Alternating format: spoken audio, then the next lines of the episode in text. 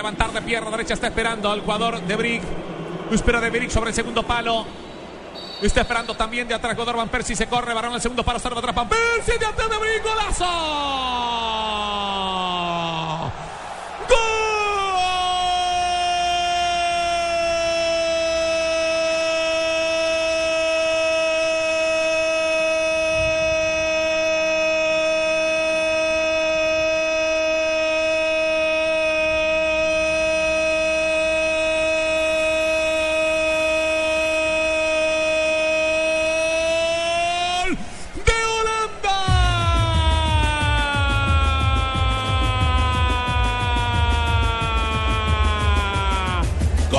Cabeza, con el pie sobre el palo se pegó Stefan de Brick.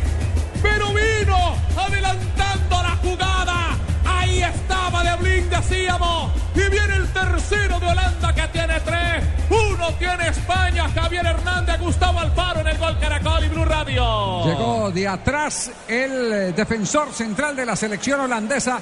El eterno problema de no hacer referencias individuales en el área, en una pelota quieta.